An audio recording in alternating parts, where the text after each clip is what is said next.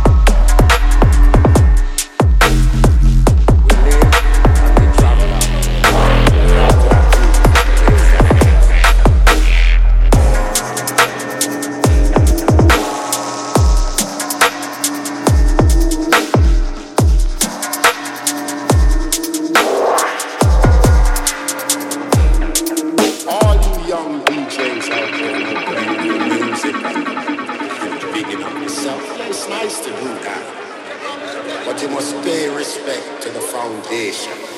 Without the foundation, there wouldn't be you.